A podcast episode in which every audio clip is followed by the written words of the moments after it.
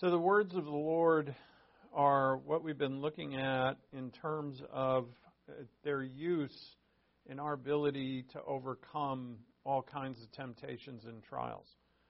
Imagine that you have something in your mind that will overcome any temptation, any trial. It's amazing to think about that I have within my heart the very thing that will overcome any trial or any test.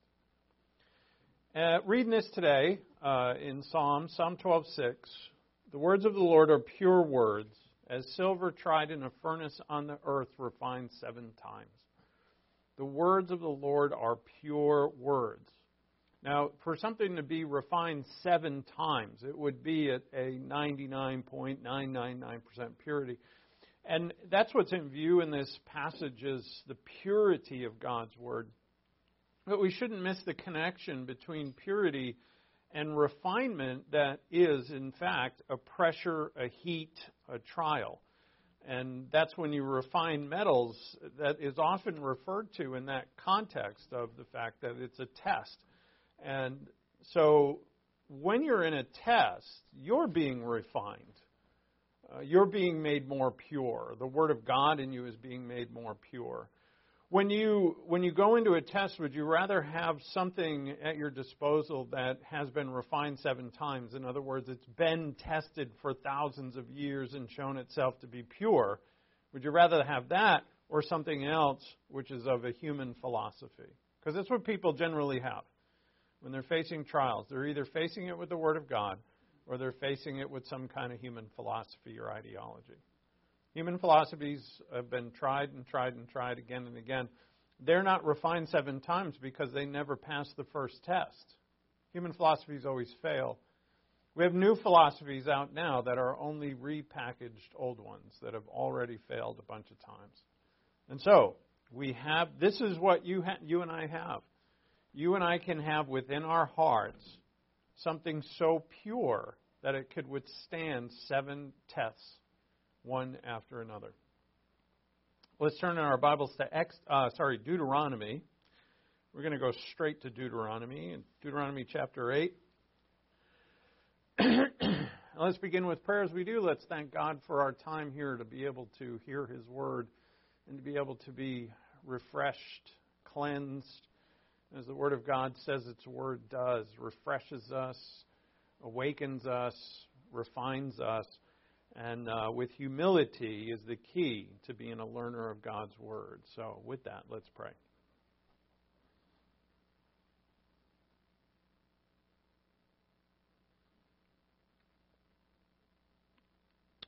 Our Father in heaven, thank you for the time that we have to be with you and with your word. Every word in your word is carefully measured out, but together they produce for us ideas, concepts, truths that come directly from you. It is astounding how much is here. And so, as we come to it every single time, we are newly refreshed, newly discovering things, newly being grown in our own wisdom.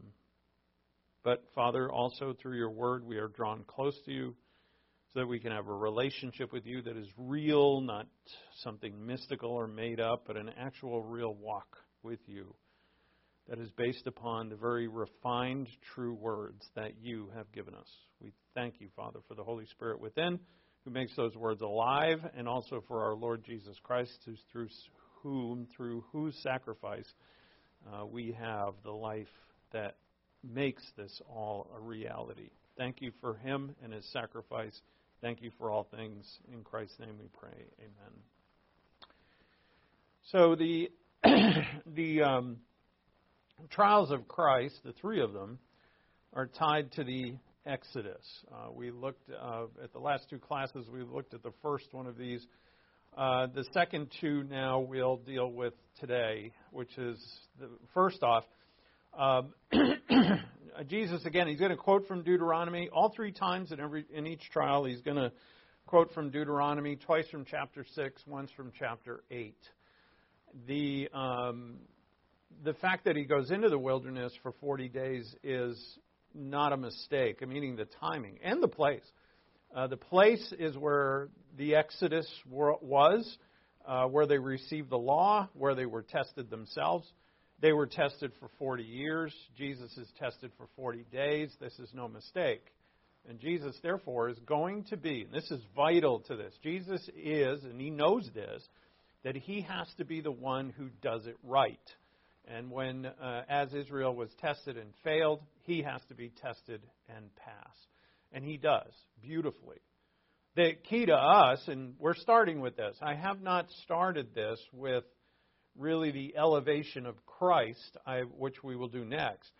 But I've started this with the application to us. And um, I, after I realized I did that, I was like, why did I do that? And I can't really tell you why. Hopefully, it's the Holy Spirit. So, uh, in the Exodus, we're tested with hunger. We're tested with hunger. We've seen this in the last two classes by the fact that we deny, or that we, if we're spirit led spiritual people, we deny our flesh. We deny our flesh certain things, certain events, certain times. Uh, we make ourselves do things that at times we don't want to do, and so we're starving uh, our flesh, and our flesh hungers. And as our flesh hungers for things that we're not given it, uh, we're tempted in those areas. And Satan knows where we are weak, and he is going to use those areas against us. The thing for us, as we've seen here, is that once I come to know that, I don't think you have to be a Christian very long before you come to know what areas you have that are areas of weakness. Find passages that directly attack those temptations, not just any passage. Jesus doesn't pick any passage. He picks passages, he, he cites them word for word. Believing them, he cites them at the one who is tempting him. In other words, the word itself, known and believed and understood, completely defeats that test. And then the temptation is no longer a temptation. And, but that what he quotes is absolutely specific to what he's being tested on. And same for us. If your test is loneliness, if your test is uh, some kind of chemical addiction, if your test is uh, a relationship, find it. Find the passages, and there'll be more than one, that you can cling to and put them as close to memory as you can. And then recite them. Now this, this has worked marvelously for not just any, I mean, it's worked for me amazingly um, and it has worked for 2,000 years. you know, it, it has worked and worked and worked. All right, so the next thing that we see, well, let's review this real quick. Exodus were tested by hunger. Jesus is tested by hunger. After 40 days, he becomes hungry. In Deuteronomy 8:3 says, He humbled you and let you be hungry. I, I can't repeat this enough that when you're tested, now as we learn from uh, the, the Word of God that God doesn't test anyone. Right? He's, and this is in James 1. We'll spend a class on James 1. That God isn't testing you per se. It's Satan is the one that's testing the Lord, not God.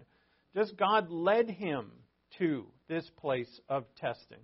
And we are going to, we don't have to be led to it, but we're going to face it. And God is allowing it. So let you be hungry. It doesn't mean that you're going to die of hunger. Right? The Jews should have known this. The Exodus should have known this. After you see ten plagues in Egypt, and you see the Red Sea split, and then you see the bitter waters turn sweet, uh, you know, water coming from a rock, manna from heaven, over and over and over, yeah, I don't think we have anything to worry about. And so when they're tempted with hunger, this is what they should have said, is what the Lord said. He humbled you and let you be hungry and fed you with manna which you did not know nor your fathers know, that he might make you understand that man does not live by bread alone. See, God is imputing, implanting is a better word, a truth in our hearts that we're so easily, because we're earthbound and we're, we're born in these fleshly bodies, that we do still think that our lives are based on material things. And God says, no, they are not. Not when you're a citizen of heaven, they're not. Not when you're my child, they're not. Your life is not based upon food or clothing or water or shelter. It's not based upon that anymore. It's based on something far higher. So high, it comes from the heavens. the Word of God.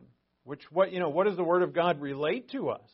The kingdom of God, the ways of God, the truths of God, the love of God, the gifts of God, the blessings of God, the ability to give to another as God gives to me, to reciprocate love to Him and then love to others. An amazing life, of which, when you're on that plane, food doesn't matter. You'll get the food, it'll come. Jesus knows this. Which gets to the third temptation, which is waiting. All right? Obey while you wait. I'll get ahead of myself. So, the, uh, again, he made you understand. He's letting you be hungry. For you and me, believer, He's letting us be tried and tested so that we will understand something. Therefore, it's the only way we can understand this, is that we have to go through trials. So I hope after this study that when the trials come, you start to, we know when they come, you start to feel the angst, you start to feel, you feel it. Like, here's another thing that's on my heart, or another person in my life, or another situation that you say, before you fall apart, I'm not saying you fall apart, but hopefully very soon after the trial starts, that you say, ah, this is so that God is making me understand and that, therefore, this is for my good, it's my blessing. I can't wait to see what God's going to teach me in it. All right. Next is Israel is promised a kingdom. Go to Deuteronomy 6. So I'm going in Luke's order here. Uh, the reason why I'm doing that is because Deuteronomy is in this order. When I say Luke's order, uh, Matthew's order of the three trials is not the same as Luke's. Uh, in Luke, we have the promise the kingdoms of the earth is the second trial, and then jump off the pinnacle of the temple is the third trial. It's likely that Matthew's is more of the uh, the one that's actual chronological because in Matthew's is where the Lord tells Satan at the end of the bow down and worship me trial, get go Satan. He tells him to depart. And so that's likely in Matthew's gospel that he has the right order. Uh, why Luke changed the order, if it is a change, well, somebody's is a change, then uh, you know we don't really know why. But um, anyway, we kind of we could delve down that road, but let's not waste time on that. Israel was also promised a kingdom. So, as Satan says here, I'll give you the kingdoms of the world. He, behold, he shows them to him. Uh, the, the, language in Matthew's text says that he takes them up to an extremely high mountain. It would have to be. Uh, maybe they're up in outer space somewhere. Who knows? But they're looking at the kingdoms of the world, and not just the kingdoms. There's another phrase there, and their glory. So that's important. You're not just seeing the kingdoms from a distance, say, oh, that looks nice. No, their glory is, we're going to look at that. What is the glory of a human kingdom? Deuteronomy 6:10. Jesus is going to say, "You shall worship the Lord in Him only." But we, that's in verse 13. But let's look at the context, because Israel is also promised a kingdom, just like Jesus is promised a kingdom. Then it shall come about when the Lord your God brings you into the land which he swore to your fathers, Deuteronomy 6:10, Abraham, Isaac, and Jacob to give you great and splendid cities which you did not build, and houses full of all good things which you did not fill, and hewn cisterns which you did not dig, vineyards and olive trees which you did not plant, and you shall eat and be satisfied. Now, that's a kingdom. Right? It, it's not a walled kingdom, but it's a kingdom. It's splendid cities and all the blessings and accoutrements that go with them.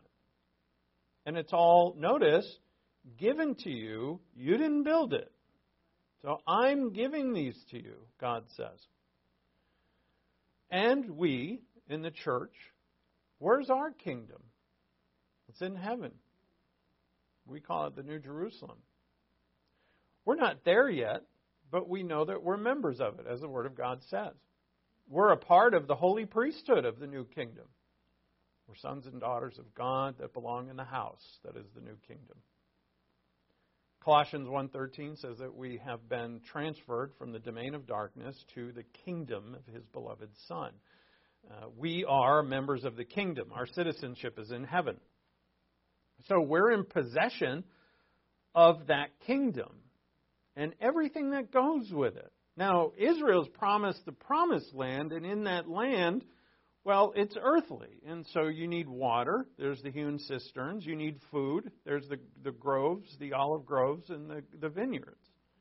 A land flowing with milk and honey. Now, what's our land flowing with? It's not that. Our land is flowing with love, peace, patience, kind, joy. I missed that one. It's flowing with righteousness. It's flowing with justice. It's flowing with truth, power, wisdom, comfort, forgiveness. The list goes on and on. That's our kingdom. And you see now, earthly kingdoms, oh man, they promise it all the time. Right? We have an election year this year, every leap year. Someone pointed out to me, he said, you know, yeah, it's a leap year. every leap year. And we were joking at the fact that the leap year is, the election year is on a leap year so that they have that extra day in February to just, I don't know, campaign or have more news stories or whatever. But what about the earthly kingdoms? Well, here comes the test. Take any one of these things that the divine kingdom gives you, like love. Satan, from the earthly kingdom, says, Look, you don't need love up there. I've got it for you here. And so he takes you, in a way, to this high mountain and says, Behold, the kingdom of love. And if we're smart, you know, if we're if we're not educated in the Word of God, if we don't know, we'll we'll say, well, maybe, yeah, maybe. Maybe I find love in romance. Maybe I find love in family. Maybe I find love in work. Maybe I find love in academia. Maybe I find love in knowledge, earthly knowledge. Maybe I find love in money. If I get enough money, people will love me. And Satan says, Yes, I have it all for you. But we, with the Word of God, say, ah, I mean, not even in family do I get this love.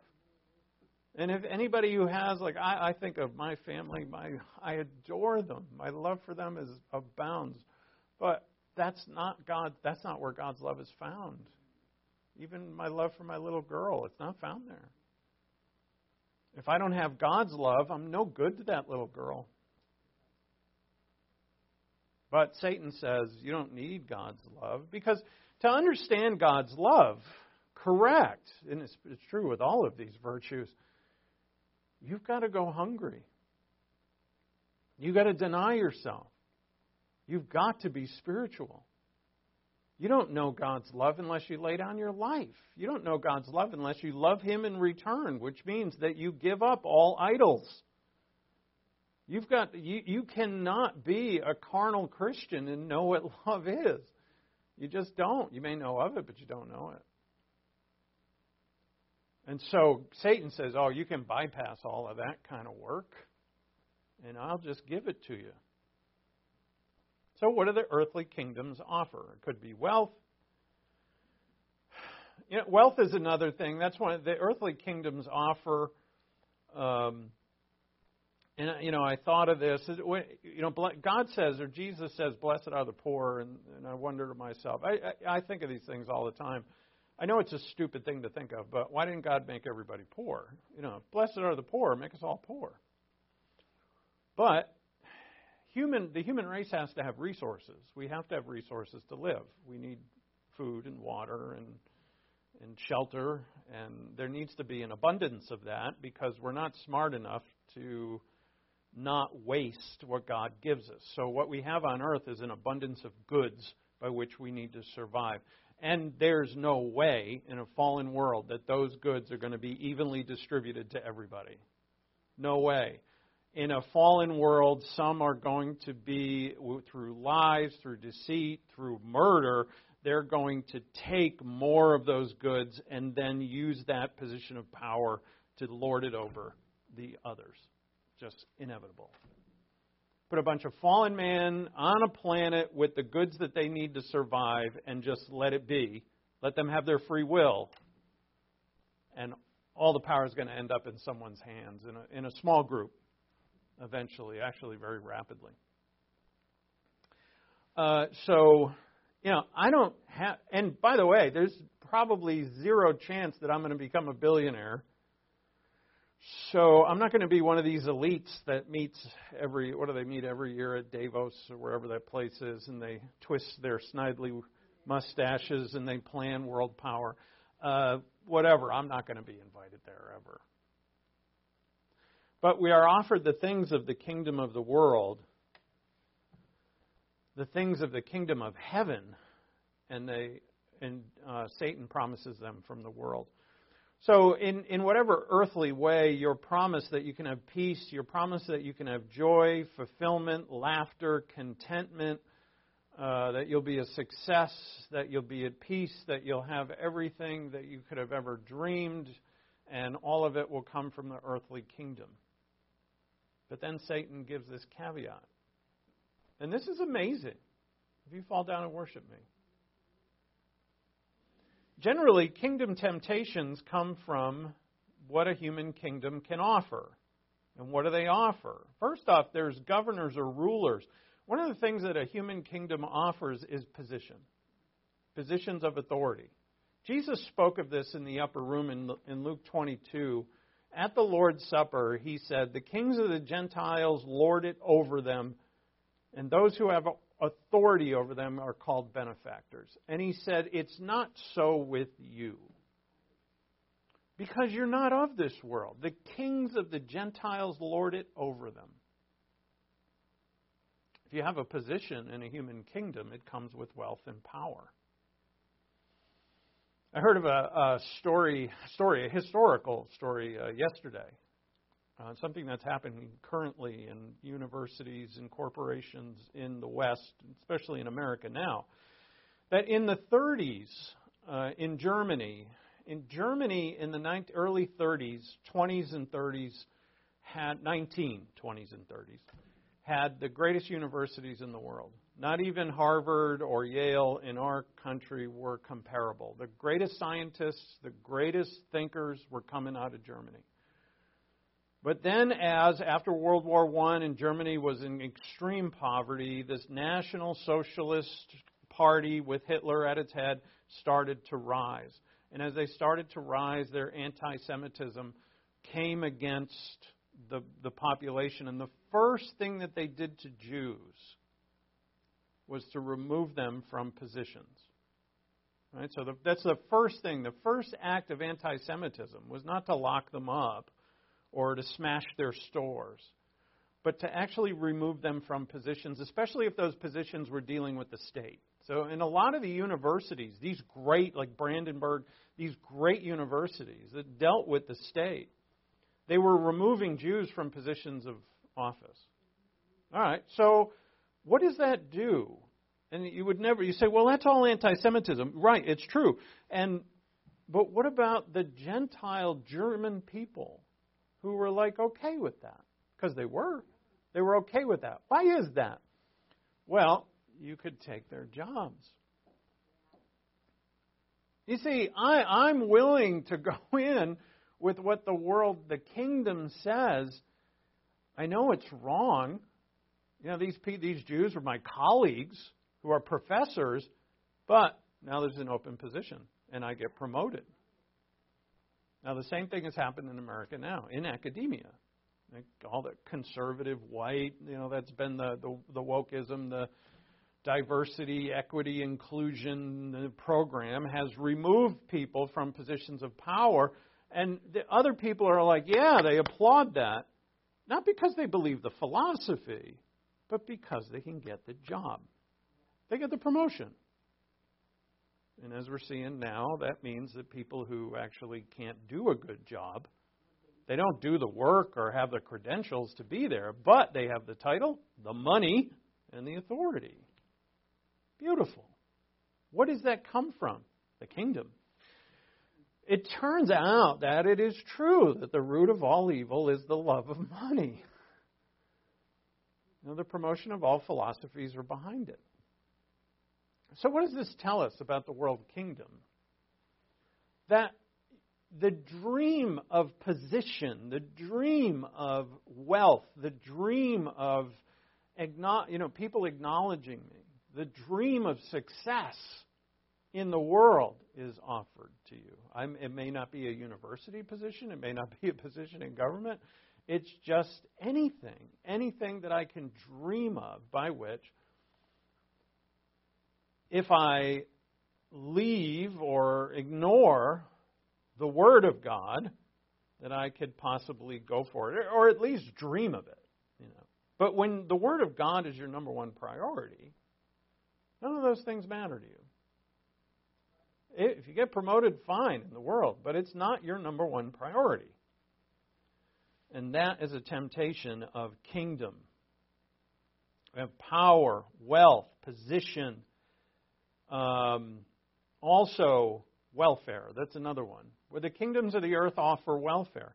Now, in some cases, welfare is absolutely necessary, but not in all, not nearly as much as it is in our society. the worship or giving your life to the kingdom of the earth can refer to someone who is looking to the state as a benefactor or a parent or a provider, and really, therefore, looking at the state as God. You know, especially when I can work, but I can rely upon the state. So, what is the kingdom of the world offering? Position, wealth, uh, some philosophies and ideologies. Uh, it's offering things to mankind all the way down from the highest positions to the lowest place of welfare. The kingdoms of the earth offer us positions or um, yeah, the things that we desire that we're, we should be only looking to God for. When we look at uh, welfare, it's really a security. I need security. But where's, and in some cases, it's absolutely necessary that there's a, a, a lowest percentage of people in any society who need that windfall. They need that safety net. And we should provide that as a society, I truly believe. But that turns out to be a very small portion of the population. To um, look to the state for security. But even if you did need welfare, you would not be looking to the state for security, and no human being should. We're not here only talking about believers, but God has a design of this on all human beings, believers and unbelievers. So, um, passages that refute or are a response to when we are tempted or tested in our desire for success or position or more money, uh, fear of you know, we have a inflation. We've had inflation now for a couple of years. The price of gas is fortunately going down a little bit, but it's still much higher than it was. It costs more to live. Food, fuel, uh, utilities. From what I, you know, utilities are through the roof, and uh, you know, we can start to get fear about, you know, we're going to go without. God says, whoa, whoa, whoa. It's right in this passage, too. Don't be concerned about what you're going to eat and what you're going to wear. Consider the lilies. And, and Jesus wants us to ex- absolutely do that. To picture in our minds a beautiful flower and go, you know what? He takes care of them, He'll take care of us. It doesn't mean that you're not going to go through a trial that may be of a financial nature. It just means that you should have no anxiety in it whatsoever. Because when the test comes and it feels like you're in the wilderness, a passage like this and some others I'll show you, you just throw those right at the problem.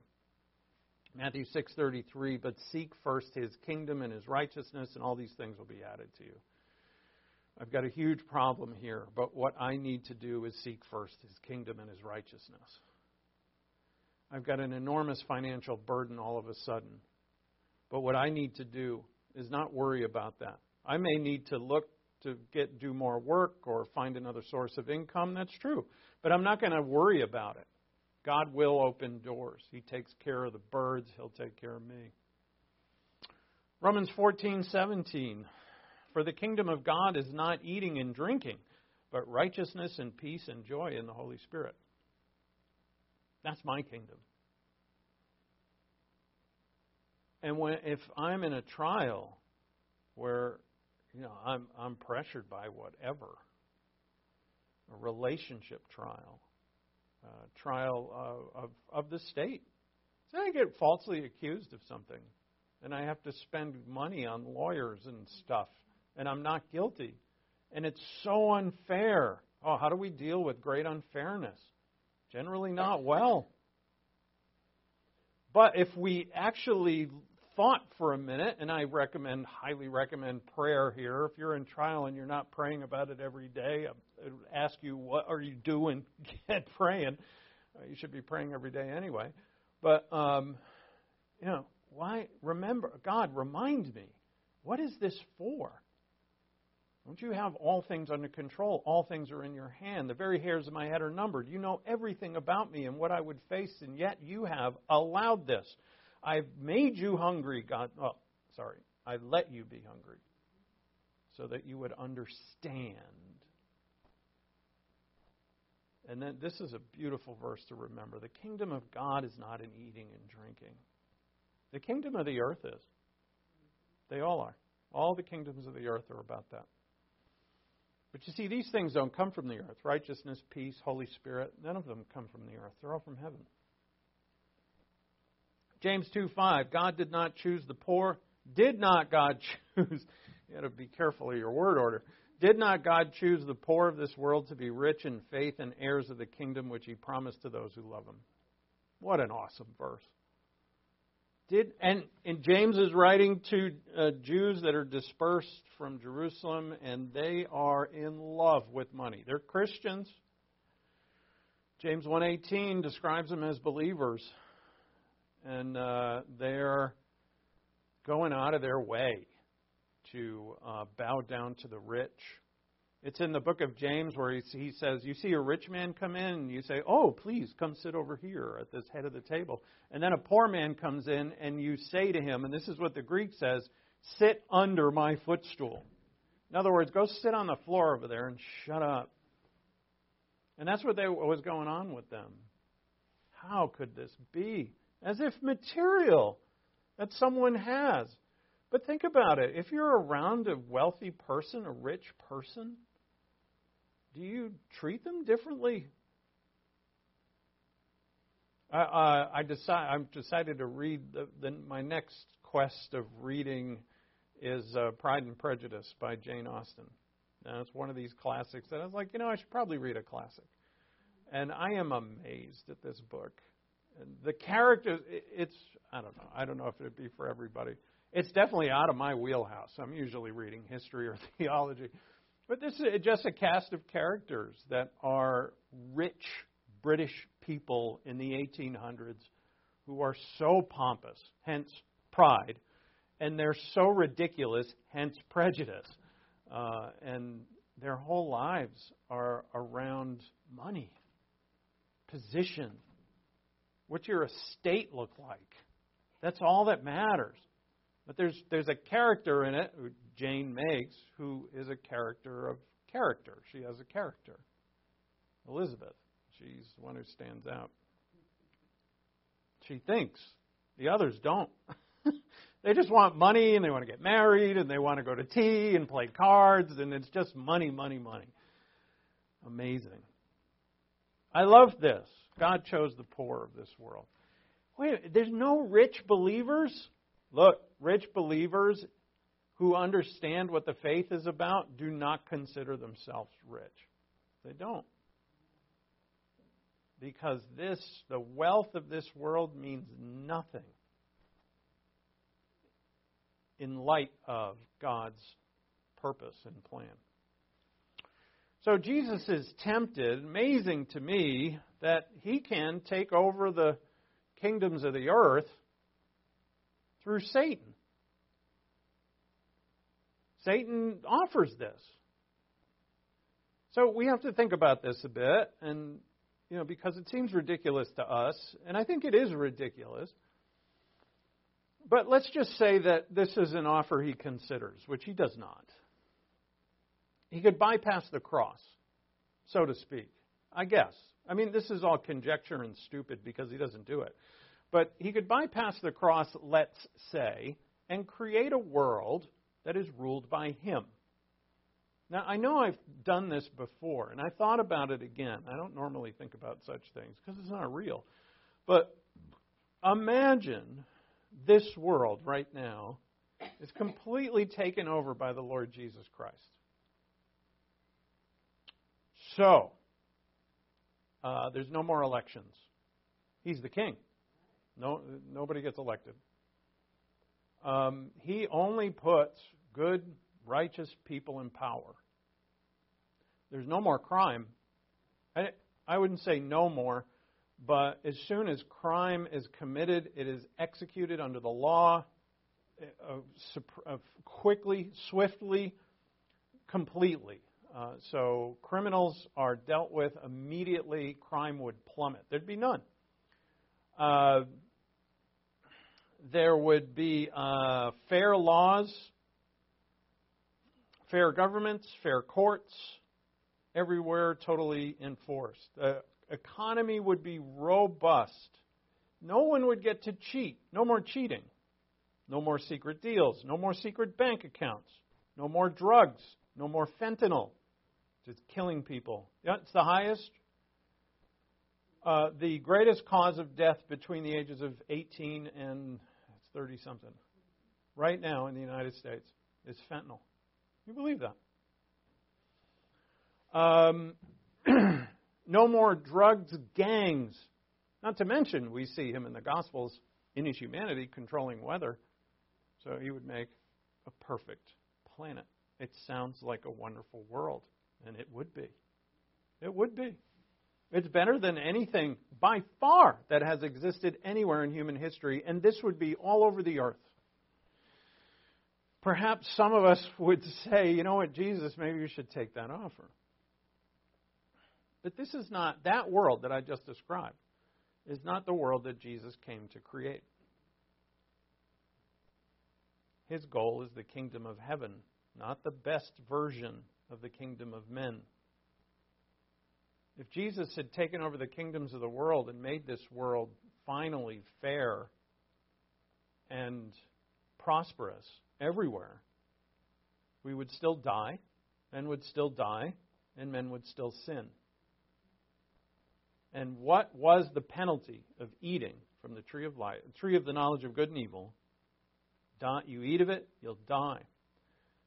The dying of mankind needed to be eradicated. The sin of mankind needed to be eradicated. You see, Jesus could have taken all of these kingdoms and made a perfectly wonderful, fair, just material world. But he said, I don't want that remotely. It's not about material, it's about life. And life is in God's kingdom. That kingdom is from heaven. If we were still under sin and death, even if we had the most wonderful lives, you know, earthly speaking, we would never be free. What Jesus wanted for us was free and unhindered fellowship with God for eternity. If we're still sinners, we can't have unhindered fellowship with God for all of eternity. Sin had to be eradicated, death had to be eradicated. And so Satan's test was that the kingdoms of the world could come to Christ in another way. If. Now, here's this is crazy. Let's say Satan got him to do it. I wouldn't say that Satan would be victorious because there's no victory for Satan ever. The what he wanted here or what would have happened, I don't know, I don't care what he wanted, but what would have happened is that the plan and purposes of God for mankind would have failed. If Jesus had said, "You know what? That's a great idea. I'll take the kingdoms from you." Forget about the worshiping him. Say, "I'm not going to worship you. I'll take the kingdoms."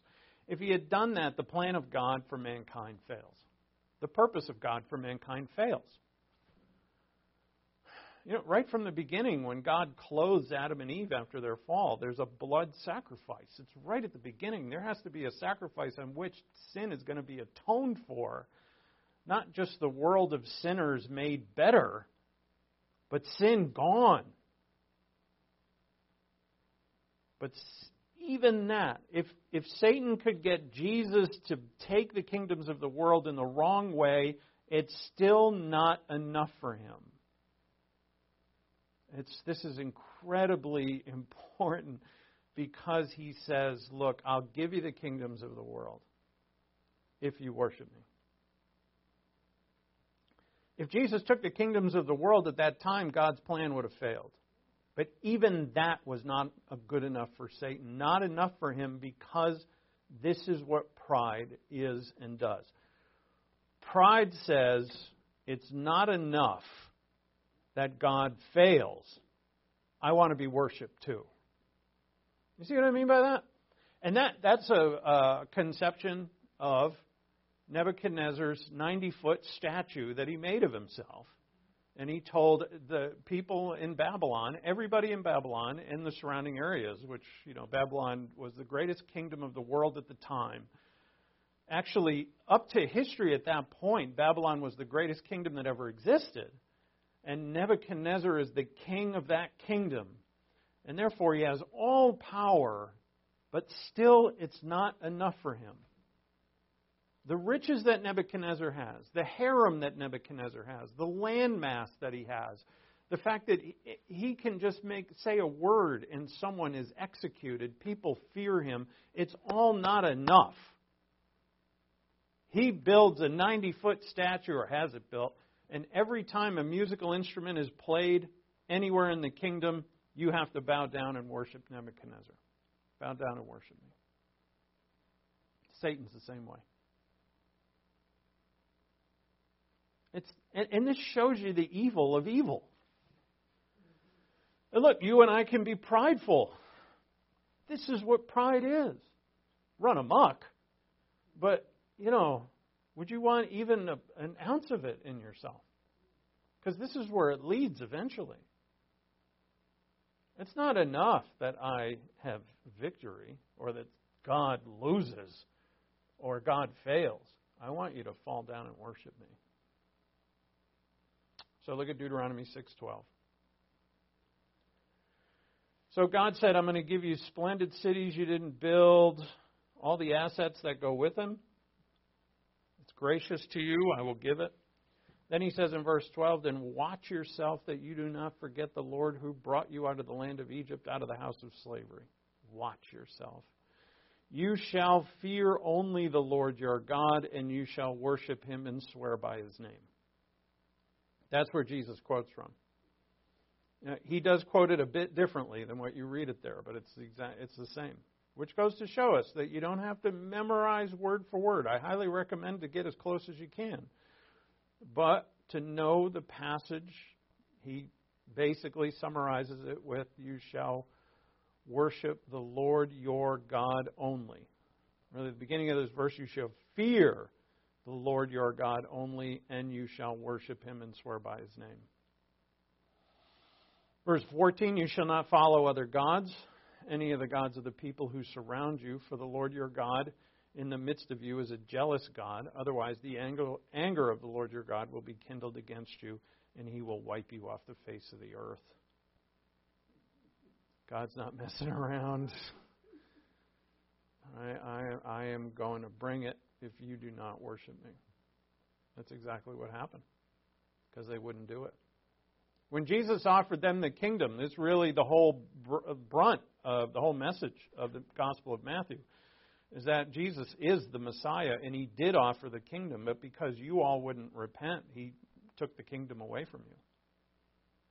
Not, not forever, but to bring it back at another time. But to that generation who could have received the kingdom of heaven, they would not repent. Worship him only. So look at verse 16, because this moves us into our next trial that we're going to look at. He said, You shall not put the Lord your God to the test as you tested him at Massah. So notice how intimately this is connected. I've offered you a kingdom, God says. Don't forget that I offered it to you. And know that this is my kingdom. Therefore, you shall worship me only. Don't worship anything else but me. Okay? And then he says, Don't put me to the test. Now, here's the connection. Because this place, Massah, is after they get out of, uh, pass through the Red Sea, and after they pass through the Red Sea and they look back, and all the Egyptians are just engulfed in the Red Sea, and their enemies have disappeared, and they're free. In Exodus 15, they sing this magnificent, it is magnificent, worship song. They worship God. Who is like you? Who and they in this worship song they say, You will take us to the promised land. Who is like you is going to give us this land. We adore you. You are the strongest. You are the greatest. We adore you. We worship you. They sing it. It's line after line. It goes from verse 1 to verse 21 in Exodus 15. Long worship song. You shall worship me only. And Israel could say, We just did. You destroyed our enemies in the Red Sea, and we have worshiped you. And then they trekking along. It's about a day later, maybe two. Somebody notices, well, a lot of people would have noticed, that the water, the amount of water that they have, is getting somewhat low. Like now, you've got over a million people. You need a lot of water, and this is a waterless place that they're in. So, um, you know, they just had the too much water problem. Now they have the no water problem, and they, and they they complain. They go to Moses and complain. They grumble at him, and that's Massah. Because they find they find some water, and then they test it and find out that it's brackish, it's bitter, salt water. Can't drink it. It's like a joke. so worship Him only means. Now, people raise their hands and, and when they sing, they can, you know, do whatever, whatever you people do visibly that looks like worship. Look, you don't worship Him if you don't trust Him. And it's true. It's a great word for faith, by the way, because faith is not blind. Faith here is based, the faith that we have on the Lord is based upon His Word, His history. Right? We're looking at our Lord in the wilderness and we're saying, well, look, out of you use the Word of God word for word and you defeated the enemy. And that means what? I can do the exact same thing. I have the Word of God. I have the anointing of the Spirit. I'm indwelt by the Spirit. I can be filled with the Spirit. I have the Word of God. I'm also a son of God. Behold, my Son in whom I'm well pleased. That's me and you. And so I trust. You know, faith here is not blind. If He's done it, then I can do it. And you sure can. And our Lord here trusted the Father and that's in verse 16. So, in this next trial, which is number three, throw yourself down. And then Satan quotes a psalm. Says, Jesus, you're going to quote Scripture. I'll quote Scripture too. Which leads us to a marvelous lesson that just quoting Scripture means nothing if you don't know what it means. So when I say memorize as best that you can the words, I'm assuming that you know that I know that I know, however that goes, that you understand what they mean, that they're not taken out of context, which is what Satan does when he quotes Psalm 91. He, he quotes it, he applies it completely wrong. But what's the Lord's response? Throw yourself down. You shall not put the Lord your God to the test. And he's quoting Deuteronomy 6:16, which we just read. You shall not put the Lord your God to the test as you tested him at Massah. You trust the Lord. Does trust the Lord mean throw yourself off a temple? No. No, it does not. If the voice came uh, to him, a voice came and said, throw yourself down, then he would have. But what Satan wants him to do is to put his life at risk because God promised in Psalm 91 that the angels will bear you up on their hands. So let's see, will it work? What, what Jesus is saying to Satan is that I know that promise will work because I trust him. I don't need to test him. I don't need to test this. I know that it works. It's already been tested. I don't need to test my Lord. So for us, this testing, we'll see it when we get into the, the temptations a little more detailed. That, you know, God's, we know that God says to us, don't go there. You know, say it's a place or a person that is going to lead me into temptation. And I like, well, you know what? It's all grace. What does it matter? I'm going to go anyway and just see God if you protect me. God says, don't, don't tempt me. Right? I've warned you. Um, God will say to us that I will protect you. So, should I put myself at grave financial risk?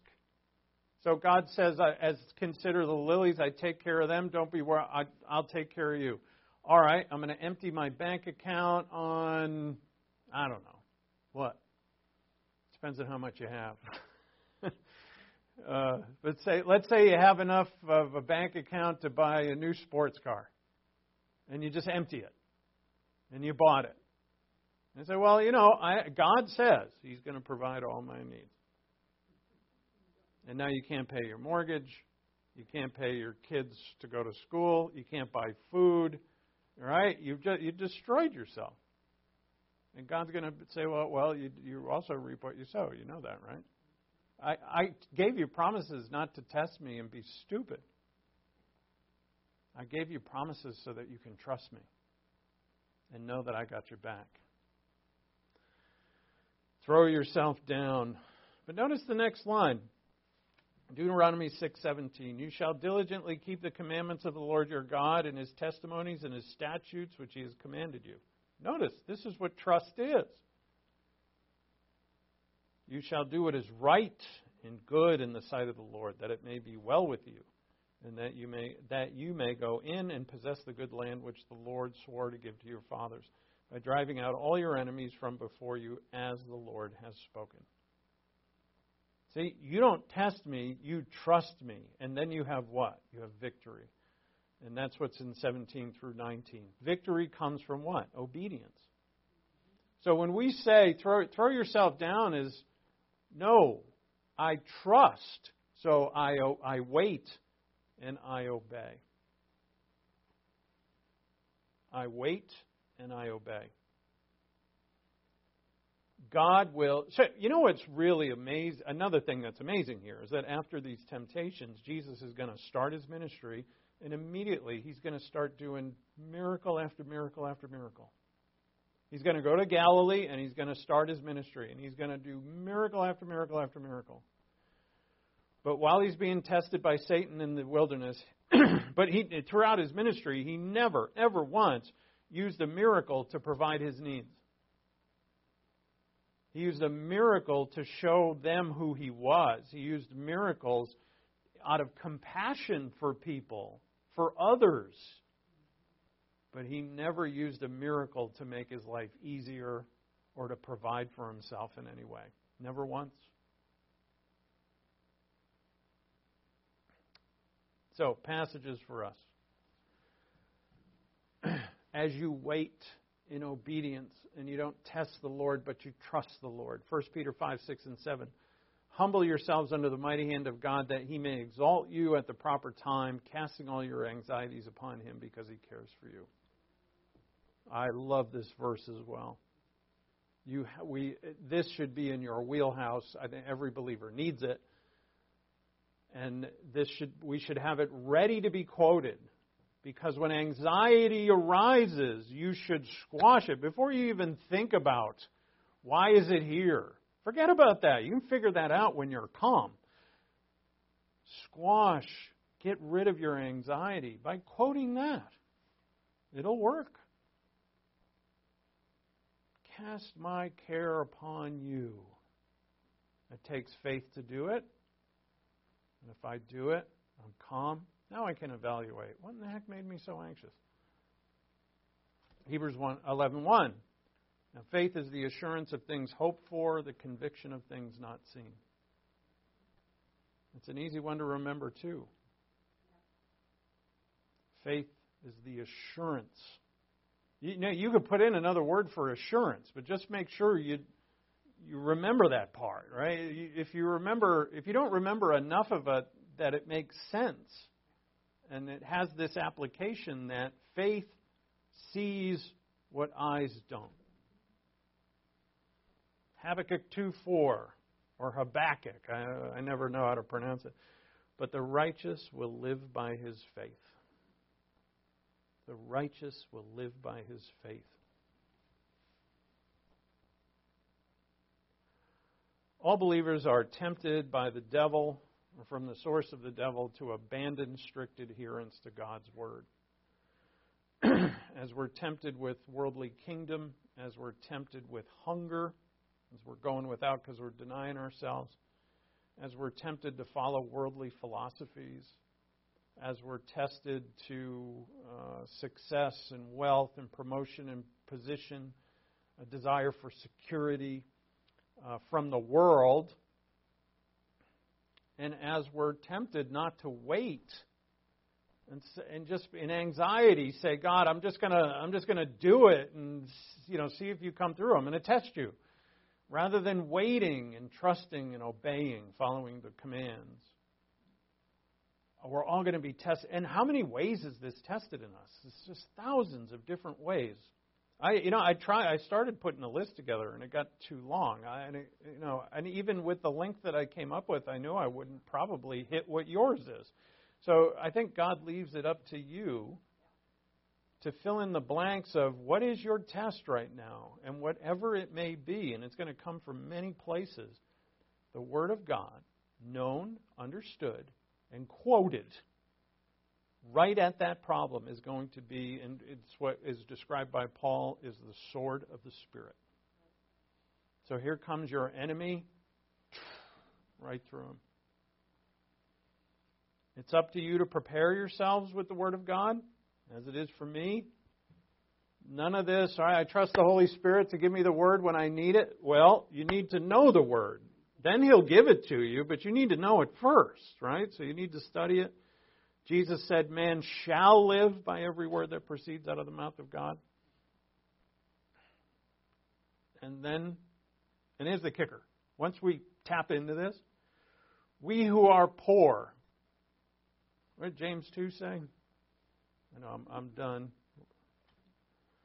Didn't God choose the poor of this world to be rich in faith? I who am poor, and all of us are, are more powerful than the prince of darkness because I have the Word of God to shoot at him whenever he shoots at me.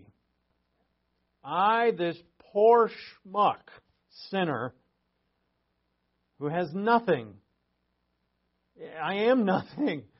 I am more powerful because of God in me and His Word in me than the Prince of Darkness who is trying to actually overthrow the Lord. Amazing. And that's what you and I have. Let's pray. Thank you, Father, for the Word. Thank you that through your Word we are warned and exhorted and encouraged, reproved and corrected for sure. And for all of that, too, Father, we are grateful that because of your love and your grace and mercy, we are what we are and have what we have.